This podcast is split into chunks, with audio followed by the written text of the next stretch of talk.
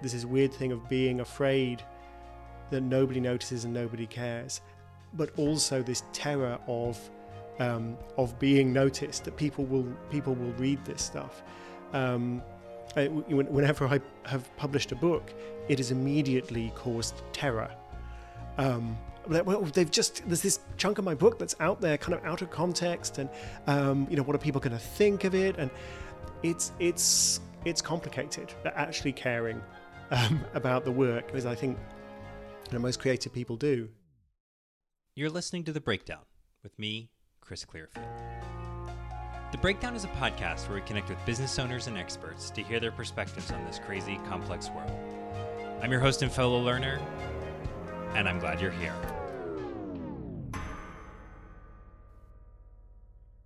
Uh, you know 2020 kicked my butt as it as it has for for many of us um and i think what's been i mean for for me i think i was already on the road to sort of being less um being less afraid of kind of my creative output. I, I, had sort of, you know, after meltdown, I didn't do a lot to promote the the book. I sort of had this attitude that's like, well, it's out there. You guys can come find it if mm-hmm. if you want to. And I think most of that was around. Um, it was sort of an interesting intertwining of fears. I, uh, on the one hand, it was around. I sort of had this fear of not being relevant, um, which I just I heard the kind of the opposite echoed in what you just said of like being at the center of things. So I really very much wanted to be at the center of things, and I thought there were discussions I could contribute to, but I also um, was afraid of. I mean, was was afraid of putting stuff out there, particularly stuff that was not um, like. You know, I sort of had, I think, a joint fear of p- producing stuff that wasn't high quality on the one hand, as you were just kind of talking about. Um, but also producing stuff that no one read, which is such an interesting fear because you're the only one that knows if no one read you know like there's there's kind of the con- yeah. conditioned on no one reading it like you're the only one that knows that and so it's an interesting you know thing to thing to sort of sit with yeah it's weird it's weird and there's this fear that no one will read it but there's also this fear that people will read it. Right right um, exactly. strange torture. But this is too this is too interesting to be to be pre-podcast chat. We should we should do the we should get get going i think yes uh, all right. Um, you know. All right well um i mean first of all tim thank you for for um agreeing to to chat with me today. Oh, it's uh, my pleasure chris. Thank you. could you just take a, a moment to to introduce yourself Sure. My name's Tim Harford. I am sometimes known as the undercover economist. I write columns for the Financial Times and have done for about uh, 15 years. I write books, uh, the first of which was The Undercover Economist, and uh, the most recent is a book called The Data Detective, which is coming out in the US in February, which is uh, all about using numbers to think clearly about the world.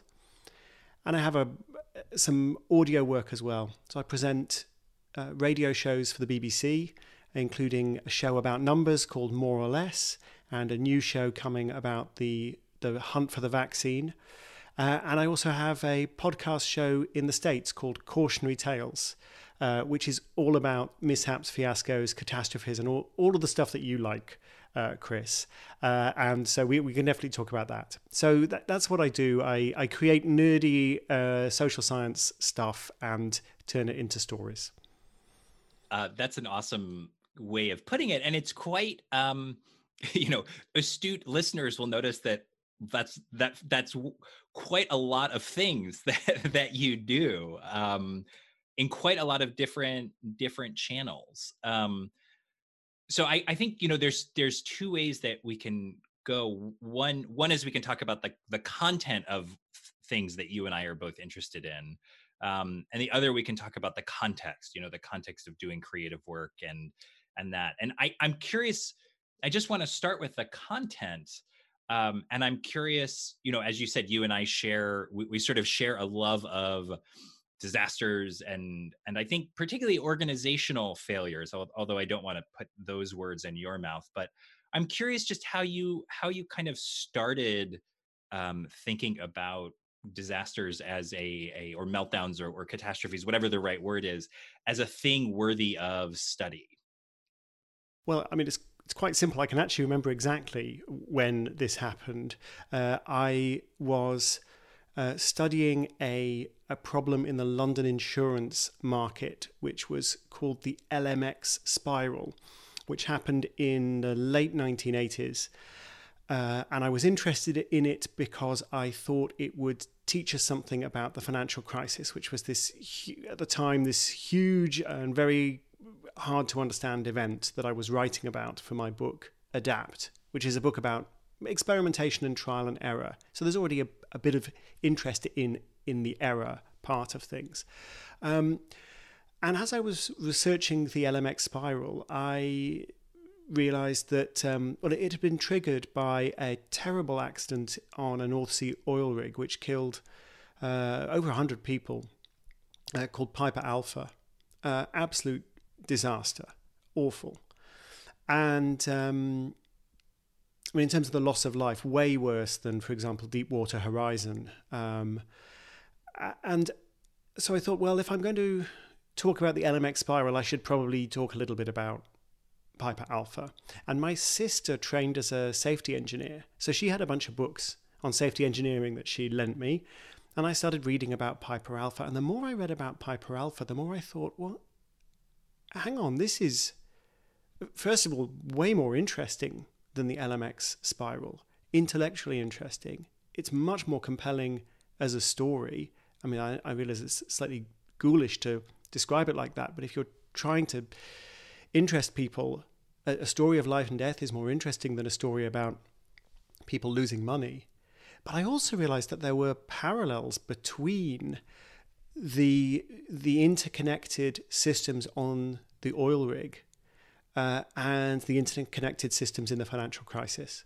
So I was reading James Reason's books. Uh, I was reading in particular Charles Perrow's books. Um, I know you're a huge fan of Charles Perrow. In fact, you you told you were the person who told me that Charles had had died. Yeah. Um, and and so that was the point where I thought there's something really interesting here. And so I played with those ideas in a chapter of Adapt, which was published in 2010, maybe something like that, about 10 years ago. Um, By the way, I'm just going to interject. I I long for the day when I've written so many and enough books where I just don't remember when they were published. You know, like ah, you know. yeah, another seven or eight books, Chris, and you'll be there. You'll be there. Excellent. um, um, so, uh, but so that was a thing that I, you know, Perrow's ideas, tight coupling, that stuck with me. That's you know that's interesting, and I've come back to it periodically in in my uh, other work. Um, and of course, when I read your book, um, Meltdown, there was this you know moment of recognition. I was like, oh, these guys get it, and not only do they get it, but they've taken it so much further and come up with so many more cool examples of, of what I was seeing in Perrow's work and Reason's work that I mean I just I loved the book absolutely loved the book. Thanks.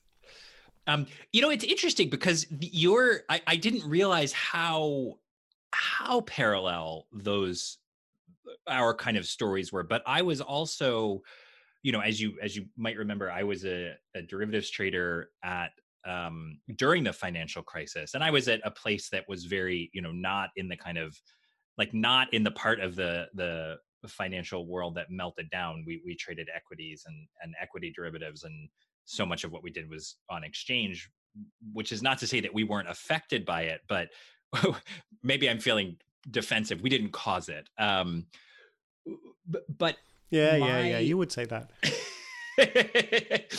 but you know, my um, I turned to Perrow to understand what was going on in the financial crisis, but it really wasn't until Deepwater uh, Horizon blew up that I realized that it was so much, such a much bigger question than just what was happening in finance. Um, that's interesting. I didn't realize we had that kind of that sort of parallel intertwining. Yeah, and uh, and of course Perrow uh, and James Reason as well. I mean, James Reason in his book "Managing the Risk of Industrial." Uh, or managing the risk of organizational accidents, I think is the book. He talks about the collapse of Barings Bank, um, because of the actions of the rogue trader Nick Leeson and the the way that you know he he views that as a um, uh, as a as a quintessential example of a of an organizational accident, and he's he's instructing chemical engineers by saying, "Look at this thing, this this thing that destroyed a, a bank that was I, know, I, forget about 300 years old." Um, you know, this yeah. sort of thing can also blow up your chemical plant. So, re- so Reason, James Reason was was onto the parallel in you know the late 1990s, and Perrow also has a um, you know has a section on on banking. And i interviewed yes. him as well for um f- for adapt and uh, and he was yes investment banking. This is the financial system is more complicated than any nuclear power station i've ever looked right. at so i mean these guys were were on it. They could they could see the implications. But of course um, for you know my, my own training is as an economist and uh, we you know we just don't think about systems in that way. Um, it's not trained to, to do so. I think you know for for folks out there who have read Normal Accidents, um, you know, I, I I think one of the things that that is interesting about Perrow's work was sort of where he kind of decided to where he decided to draw his boundary, which was, you know, he sort of drew his boundary of of whether a whether an accident in a system was sort of inevitable or whether it was something that that humans could prevent.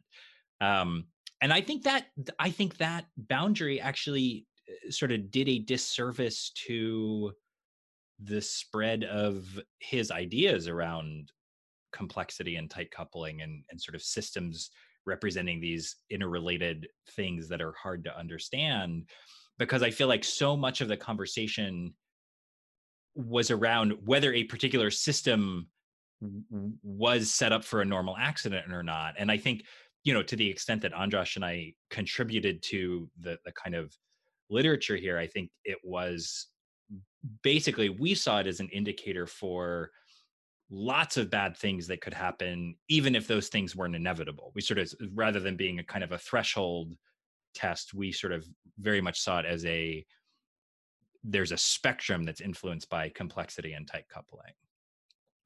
Yeah, I mean, I, I think that's right, and um, I mean, you one never, one should never be absolutist about anything said Tim in an absolutist kind of way.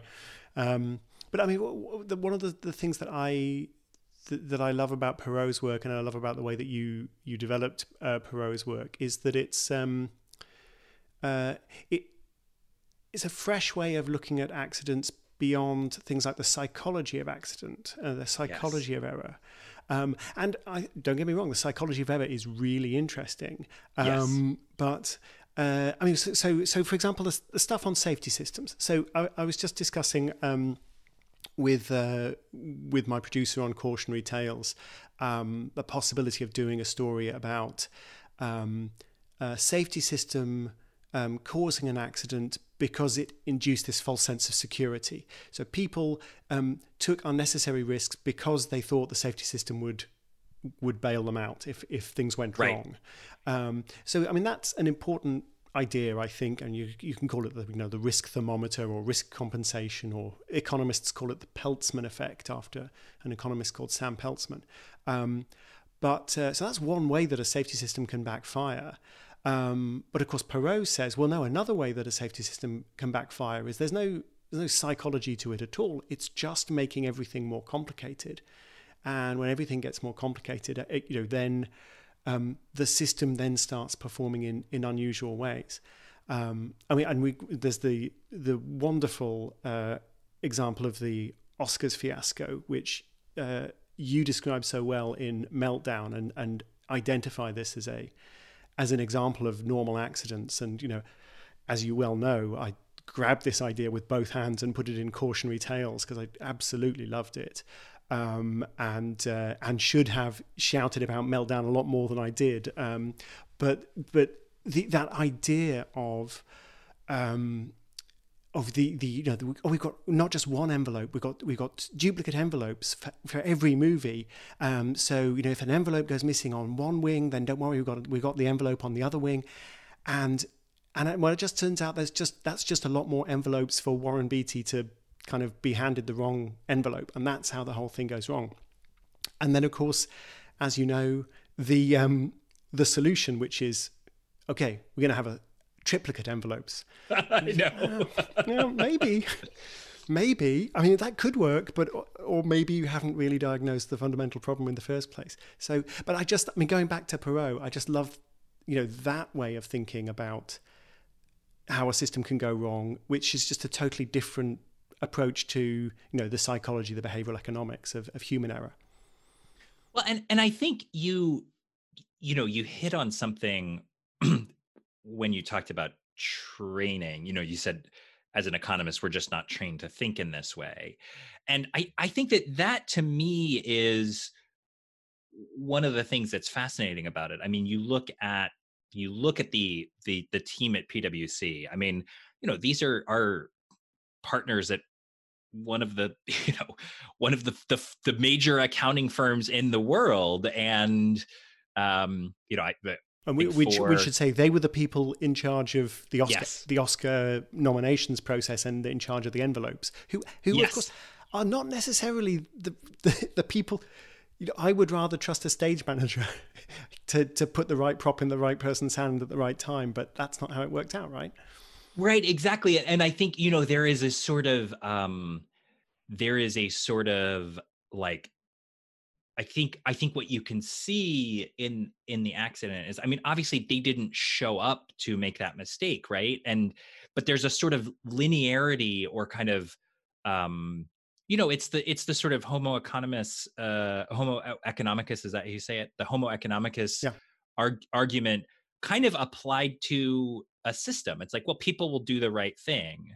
Um and I, I, think you know we didn't talk about this in the book but the other fascinating thing so warren beatty of course ends up with the wrong envelope in his hands. But the other fascinating thing about that story to me is that it's very clear that they never they never practiced the unhappy path. They never prepped anyone for getting the wrong envelope. They never you know i mean he's sort of struggling with his you can and i've of course watched this this you know 24 second clip clip obsessively but he gets the envelope it's amazing He's, to watch it's amazing isn't it right you can sort of you can see his kind of cognitive dissonance like happening in real time and but but he he has no that you know they never said hey if you know if should something go wrong just say you know ladies and gentlemen we're going to take a moment and then walk off stage and then come back with the right envelope um yeah I mean, you're right. I mean, there are so many. I mean, it's it is such a rich seam that particular problem, uh, partly because it's funny. Nobody dies, right? So it's totally. nice to talk about, and it all happened on TV. You can all go and watch it. But um, but I mean, there are like as with many accidents, there more than one thing happened, and there was more than one way to prevent it. And as you right. say, uh, maybe if Warren had been uh, you know a little bit more nimble-minded or had been a bit, bit better briefed. Um, or alternatively the typography. Some people stress the right. typography, which is definitely part of it. That the typography wasn't as clear as it should have been. I mean, there would there would have been a way to design that card so that the instant Warren pulled it out of the envelope, he would have known, oh, this is the wrong card. Like, there's no doubt this is the wrong card. There's been a mistake. I'm going to have to start improvising. Um, but it wasn't clear enough, right? So, um, but yeah, I mean, so so you know, there are so many. I guess one of the one of the the things that's interesting about asking why things go wrong is that there is rarely uh, any one uh, reason. Uh, lots and lots of different approaches to trying to prevent accidents. Yeah, I think that's a really important. That's a really important point. Um, it makes it harder for the storyteller, though, as as the as the the person who's trying to create you know a compelling book chapter or a, or a cool podcast about things going wrong, um, you really want to zoom in on one thing. Because if it's like, right. oh, there's eight reasons, then it's like, I mean, and of course there almost always are eight reasons, but right. um, but that's probably not the way you want to tell the story. Um, so there's a there's a different discipline there as a you know as a writer, uh, how to be honest and not misrepresent what what has happened while at the same time not just befuddling people in this in this massive detail I, I think that um, I have sympathy for you and I in this in this plight. Uh, although I do think as a you know, uh, I um, let's see, a lot of thoughts. Um, I think one of the things that I pride myself on, and I think that I suspect that that I, I see this in the way your output comes out. So I don't know if this is a thing you you think about, but is the sort of the balance of kind of choosing a line and and you know following a, a kind of following a line of of argument or of reasoning but doing it in a way that is sort of humble and um uh I think rightfully skeptical of one's own reasoning, if that makes sense. Um, I think as a as a writer, and I think there are incredibly successful writers that do this. It becomes um, like the line between storytelling and reporting can get really blurry, um, and it can get really easy to sort of ignore you know i mean it's it's confirmation bias right? It can get really easy to kind of ignore competing interpretations or competing facts for the sake of the story that you want to pen. Yeah and when you're writing about historical events or I mean, to be honest when you're reporting on contemporary events uh, it starts to get very interesting when you realize ah uh, re- apparently reliable sources disagree about what happened. Um, yes. you know what do I do about that? Um, because nobody wants to hear, well, you know, it's complicated. I mean, yes, sometimes you can make a story that's Rashomon because there's, there's all these different perspectives and nobody knows the truth, and that's why it's an interesting story. But usually it's just like, oh, there are these details that people don't agree on and they probably don't really matter. But I would actually like to be specific. Um, so yeah, well, you just got to make your choices at that point. Um, but uh, I mean, I, I certainly I do find um, uh, I find myself getting more. I don't know. I don't know that I want to brag about how humble I am, but I find myself getting more cautious as I get older and more experienced. Uh, ah, you know, this is actually. It's always more complicated. There are always shades of grey. Um, how do I, as a writer, uh, enjoy the complexity and enjoy the shades of grey and share them with the listener or the reader uh, without just turning everything into into kind of shades of beige and brown instead right. where it's kind of tedious and you never say anything because it's also it's also confusing and muddy. Um, so that, that's that's a that's a good challenge. I enjoy that and I'll say that I think the people that have the challenge uh, even worse than than you and I are the people that are sort of, you know, the kind of it's the sort of line. It's everybody from the line manager to the you know the kind of um, the, the royal the, the the people on the royal commission or whatever. It's like, well, why did this happen? It's like, well, you know, th- there's a there's a real desire to come up with an answer and often a scapegoat which is you know i think if you think about the way that we that the contemporary thinking around understanding of accidents um i love do you know that the sort of the idea of inside the tunnel outside of the tunnel? Oh no it sounds good tell me. This is this idea that um if you if you sort of um if you think kind of contemporaneously with somebody who is involved in an accident or an incident at every moment they are making the best decision that they can given the information that they have. The, the idea basically that yeah, it's sort of a, an assumption of positive intent. And this is really the idea that that kicked perrow's exploration of this off when he looked at three mile island and said this is not operator error. We did not understand the accident until you know months later if if if at all. And so you can't expect the people in the control room to be responding in the right way. Um yeah I mean, as I remember Perrow always telling me, you telling me years ago, you know, we always blame. It's always operator error. It's always pilot error. That's what we always say. Right. And it's uh, it's it's almost never true. I mean, I think he would say it's it's never true, but I mean, it is sometimes true. But um, but it's true a lot, a lot less often than we think. Yeah, and that's and that's another interesting thing too. Is you know I, I've been doing some interesting work with um uh, the the book by the way is um the Field Guide to Human Error, um, which is a uh, it's a it's a really it's an interesting read. It's Sidney Dekker, um, and he's the one that or that's the first place at least that I encountered this idea of the kind of the inside the tunnel, outside of the tunnel, and the and the, the idea of the outside the tunnel is the kind of reciprocal that when you're looking back at an accident like oh you know that the outcome is going to be bad and so you sort of assume that people are making mistakes when really they're just trying to do their their kind of normal good work at that at those moments even if those moments turn out to be the kind of twists and turns that that ultimately lead to the accident. Yeah absolutely. Um well i'm curious about your kind of i'm curious about your your creative process. I mean how did you go from well first of all i, I imagine that you know you were you were born and then you went to university after some time and then um, although that could be wrong, I I, I don't know. Um, and and no, both and then, both of those assumptions are both true. both are great. Okay, um, and then but I, I imagine you didn't start out being uh, a writer of books and columns for the FT. Is that is that true? No, that's that is uh, quite correct. I, if you if you want, I can give you the very quick potted history. Um, I uh, didn't know what I wanted to study. Um, at school, I was specialising in in English literature, maths, and physics, which probably tells you uh, that I was hedging my bets. And then at, at university, I studied a course called PPE, Philosophy, Politics, Economics. So again, hedge, hedging bets. And I had thought that I would specialize in philosophy, but in the end, economics drew me in. I, would actually assumed I would drop economics, but um, it, it pulled me in. And um, so I ended up specializing more as an economist. Um, I spent a year teaching economics at a, at a university in Ireland, University College Cork.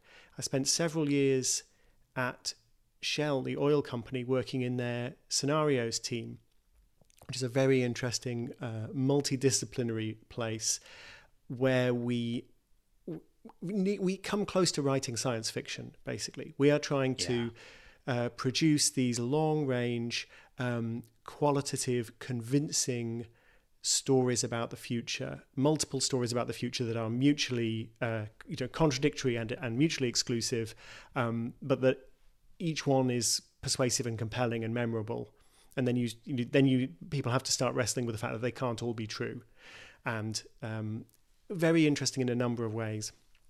Um, and uh, and then I um, applied for a fellowship at the Financial Times, um, a kind of glorified internship. Uh, worked there for three months. Was was told that they would like to hire me, but there was a hiring freeze, and so I went off to the World Bank for two years, and then I came back to start writing for the for the FT uh, full time in 2006. Um, while all this was happening, you're, you're going to see that doing stuff in parallel is there is a theme going on. um, so while all this was happening, while I was working at Shell, I was working on a book, um, The Undercover Economist. Uh, didn't have an agent, didn't have a publisher, uh, didn't really have a clue. But I, a friend of mine had, who was a very successful writer, had persuaded me that this would this might be fun, and um, I spent several years trying to get it published, and it really kind of all came together in uh, 2005. Towards the end of 2005, that book was published in the US and was a, uh, definitely a success. Not a, it wasn't for economics, but it, you know, it made an impact and sold well. Um, and I, you know, I was hired by the FT. I had a TV show in the UK, a short TV show called Trust Me, I'm an Economist. But then that led to the radio work, which is actually much more fun than uh, than TV. So that's how, you know, not not knowing what to do turned into maybe economics is interesting. Turned into uh, I'm interested in multidisciplinary storytelling that has some practical business relevance turned into I'm going to be a writer and a journalist and a radio broadcaster and re- and, and basically be in the right place at the right time uh, quite often. I think I've been very lucky, but that's the potted history. Um, and and tell me about what um, what steps along that, or what what moments along that kind of felt like felt like a risk to you? Felt like you were taking a, a risk? That's a really interesting question, and um, I think I, I think I've been extraordinarily lucky in that I think that very little of it felt risky or was risky. In all honesty, mm. so I, I was offered a job at Shell um, before I did my master's degree in economics, for example, and then turned them down at the last minute to go and do a master's degree in economics. I got the I got the funding to help me do that. Um, so I thought, no, I, am not going to go and work for Shell. I'm going to do this master's degree instead. Um, I don't think doing a two-year master's degree in economics at Oxford University is a massive risk. I mean, right. sure, I turned down a corporate job to do, but it's not. That's not a big risk. Um, I did. I did. I so I did management consultancy for about three months. Hated it and quit, without knowing what I would do after that. Um, that's about as big. That's about as big as risk, risk as I took. That was in the late 1990s. Um, but uh, a friend of mine who's a game designer um, said, "Look, you're taking actual hit points damage. You hate this job so much you know, you've got to quit and we'll, we'll figure, you know, you're not going to starve. We'll figure something out. I mean, it was so kind of him because actually, like, what do you mean we're going to figure something out? I mean, like, I'm going to sleep on his sofa for a year. I mean, but what he was really saying there was, um, you know, you've, you've got friends and we're on your side, not, right. um, you will not die because we will make sure you don't die. Um, but that was all I needed. That just sort of that little shove. Um, so that that was an important moment. Um, and uh, but um, you know, I I published, I wrote the book while I was at Shell. I secured a publisher while I was at the World Bank. Uh, I uh, I went part time at the Financial Times. Um, you know, several years into into the career when when I had a column and I had a radio show and I had written maybe five books. Uh, so the you know, I think it's, I, it, I was pretty lucky. That said, I do think that there is something to be said for writing a book and not quitting your day job. I mean, you know, I, I have friends who have quit their day jobs to write books, and um, it's um, that's a hard road. Uh, so, right. Yeah. I, I think what you're saying is like there. I mean, you were hedged back to your back to your PPE, back to your uh, literature, physics, and maths um, yeah, and I'm and, and I'm still hedged because you know I, I contemplate. Um, there there was one point I don't want to share too much, but there was one point where it looked as though I I might have to quit the FT um, because they they might have insisted on a certain way of working that I wasn't willing to do. Nothing, nothing sort of inappropriate or outrageous. Or it was just like, if you actually want me to do that, I'm not. You know, I don't want to work for the FT anymore. Right. And I remember calling my, uh, you know, my literary agent, and I called my uh, speaker agent, and I said to both of them, "I'm just about to have a meeting. I probably won't have to quit." But there is a chance I would have to quit. How do you feel about that? And both of them going, well, you know, it's up to you. It's fine by us. Um, you know, you you've got you've got your career as a speaker, you've got your career as a writer. Doesn't really make any difference. Um, and, and and in the end, of course, it was totally fine, and everything was cool, and you know, I love working for the FT, and there was no problem. But it was it was nice to be in that moment where you think, oh, I'm going to go and have this difficult conversation, and um, actually, my best alternative to a negotiated agreement is completely fine. Yeah. Um, that's not that. I mean, that's very fortunate.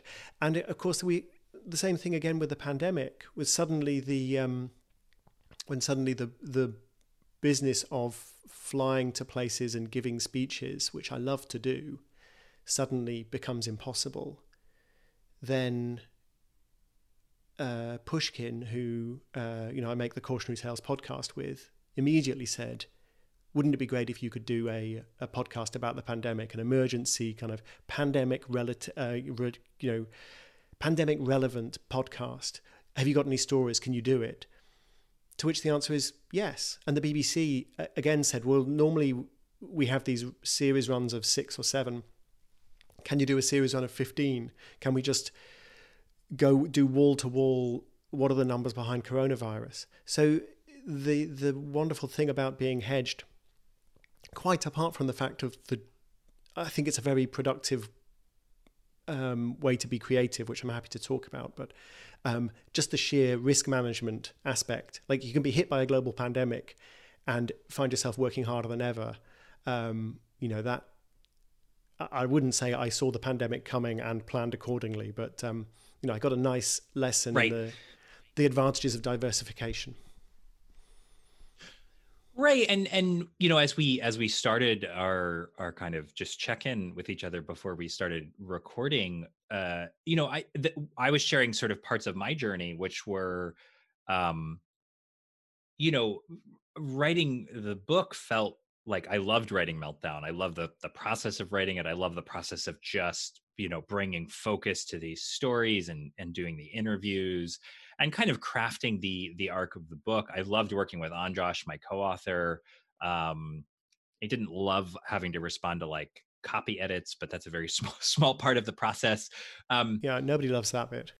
No, I know that's so it's it's uh, it's good. Um, but you know one of the things that that i was sharing with you is kind of after the book came out i was sort of i was sort of afraid to promote it i was kind of scared of um you know scared of putting work out there that wasn't great because I, I, I really am proud of the work we did in, in meltdown and part of why it's so but you know books are have such a long cycle time in general that you have a lot of you can get a lot of feedback you can have a lot of time to get things right to change things to correct things um, and I, I think i was sort of afraid of putting stuff out there myself that was um, mediocre but i was also afraid of not being part of the conversation that i think is is was going on and is still going on about the way that uh, our world is changing and becoming more more complex so I, I was in this kind of interesting paradox where I was I felt sort of stuck on both sides of by my fears. And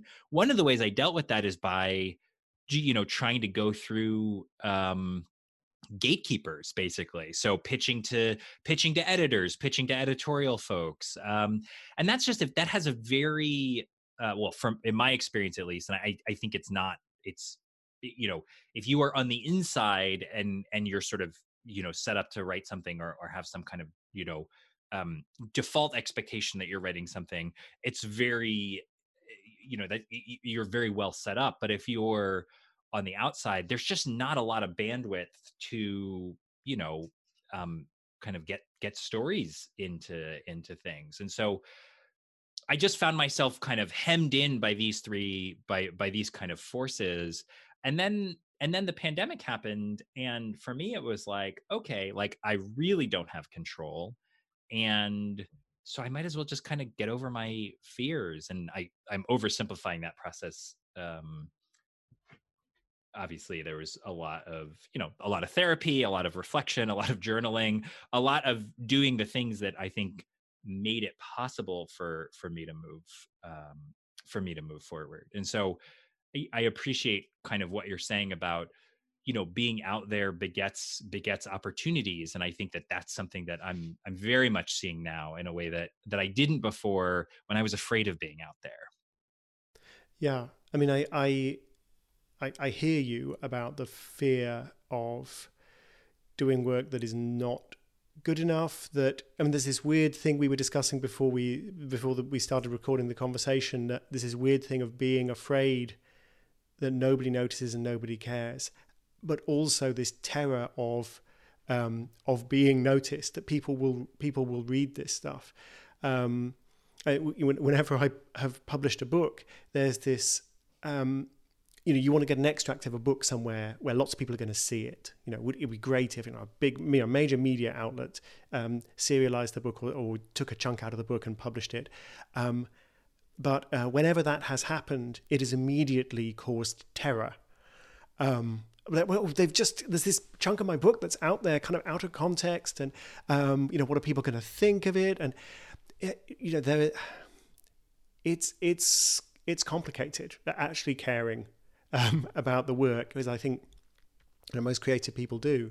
Uh, there's a, a lot of different emotions going on.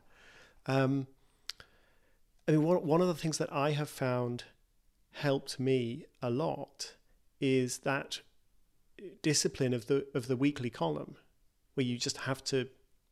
Sorry, you know, there's a blank space. I remember when I first started this um, fellowship at at the uh, at the Financial Times, saying, you know, being told, well, you know, we need to. I was on the editorial board. Uh, it's a, actually a great job for a really junior person because you can be supervised and you can screw up and people can come in and fix it. There's no problem. Whereas if you're actually out in the field reporting and you screw up, people might not realize. Um, right. But I was saying, but so what if? But what if we don't? Like we're supposed to file this copy by by five o'clock, and what if we? What if we don't? And you know, my boss says, well, if we don't, then there's a blank page page in the newspaper tomorrow, so we do. right. And that oh, you just have to you just have to do it. It's got to be there. And that was an extraordinary shift after um, after Shell, where every document you wrote would just go into you go into this sort of carbon copy hell of being circulated you know managers and senior managers and you know, and and and um, I, I, after a while as a protest I actually had a um, I printed out a, a a copy of the I think it's the Declaration of Independence which um, has a typo in it and um, there's the typo has been fixed with the kind of somebody just sort of put a little arrow in to uh-huh. indicate and then just wrote the I think it's the Declaration of Independence. Um, uh, if the Declaration of Independence can have a typo just fixed afterwards, then um, you know we can have typos in. So that sorry, I was just going to get off on this whole tangent, but what I'm saying is it's very it was very useful to just have to produce and to say you just it needs to be the best you can um, by 5 p.m. and do do good work, but it has to be right. in by 5 p.m. Uh, uh, that's really helpful, and that gets you into very helpful uh, habits, I think. Uh, so, and that that carries over into other things because you just get this general sense of well, we've got to we've got to ship this, and um, you know, hopefully it's hopefully it's good enough, and hopefully it's something that we can be proud of. But we don't actually have the option to wait to wait another month or another six months, or or sometimes we don't even have the option to wait another five minutes. It's got to be done now. Yeah, and I I love that. Um, you know the you said it just then the phrase good enough it's got to be good enough it's just got to be good enough um and you know I, I, I wrote this essay, which we'll include here in the show notes, about the anxiety of doing mediocre work, which is about the podcast. So there's like a, a fair amount of kind of meta irony here. Um, but one of the the Ira Glass just has this incredible perspective on you know the way you get better is by doing work and and when you start your work is going to be mediocre and and you're going to know it's mediocre and so but you you just you have to produce it and and you know, I think one of the other things about creative work that that I find is that it doesn't exist in a vacuum. You know, it's so hard to write something without an audience in mind. It's so hard to write something that um that that no one else is going to read. Uh, for me at least, I mean the kind of you know the the the the work is a dialectic, right? It it sort of emerges from the relationship between the writer and the reader, even if that relationship is kind of um, split over time, even if it doesn't happen immediately.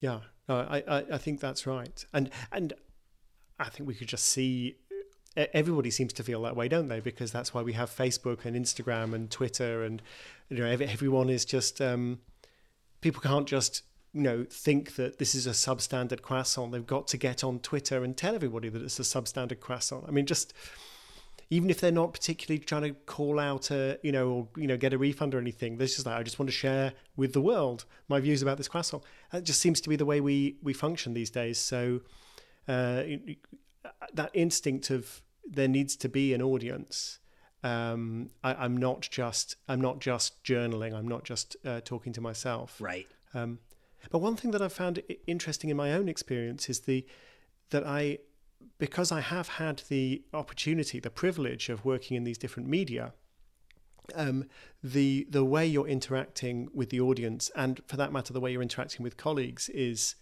is quite different. and that difference I think is refreshing. So um, radio is a team effort. Other people are going and finding stories and bringing them to me, and I'm kind of I'm editing and offering opinions and and polishing the final script. Um, with the podcast, I'm going, I'm doing my reading, doing my thinking, I'm writing the script, but then I send it off to editors and they polish it. Right. With the column, it's it's very solitary. Um, there is a process of fact checking and editing, but it's you know it's sequential. Like it does, it, it's not iterative. Right. They don't come back to me and say maybe you should re. I mean, very occasionally if there's a problem, but you know, I, yeah, I do my bit, and then thesis, it goes down. It's about it's about the kind of yeah, yeah. Uh, we just make sure you didn't libel anybody or make a mistake. So um, so it, there's a production line. That's how newspapers get made. I mean, you think about it. A newspaper is even a slim newspaper like the Financial Times is the the length of a book in terms of the number of words every day.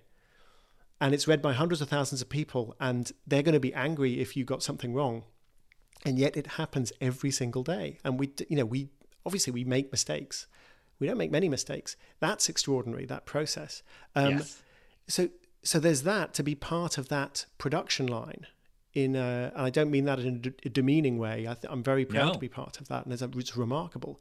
But then the book is something else again, because you can be sitting with a book for five years easily, right? Um, right. Just by yourself, or you know, with a couple of people that you dare to share it with, and you're putting together this, you know, incredibly complex three-dimensional puzzle as to how all this stuff fits together. And for me, I love having the opportunity to do all of those different things and to use each one of them as a break from the others. Uh, I, I, have a TED talk about, I think, I can't remember what it's called. I think it's called um, A Powerful Way to Boost Your Creativity or something. But the, the way, what I think of that TED talk as being about is, is what I call slow motion multitasking. Yeah. Which is just having these different projects and rotating between these different projects. And the more I look at it, the more I realize everybody I've ever admired uh, has, in fact, um, worked like that. That just seems to be the way people do things if they can possibly manage it. Yeah, that's a really I, I love that, and I love that I've seen I've watched that TED talk, and I I, I really I like it. Um, so the one where I have no hair. That's the important detail. Ah. uh, um I'm curious. We have about five minutes left. Um, what would what would what would you like to use that time for?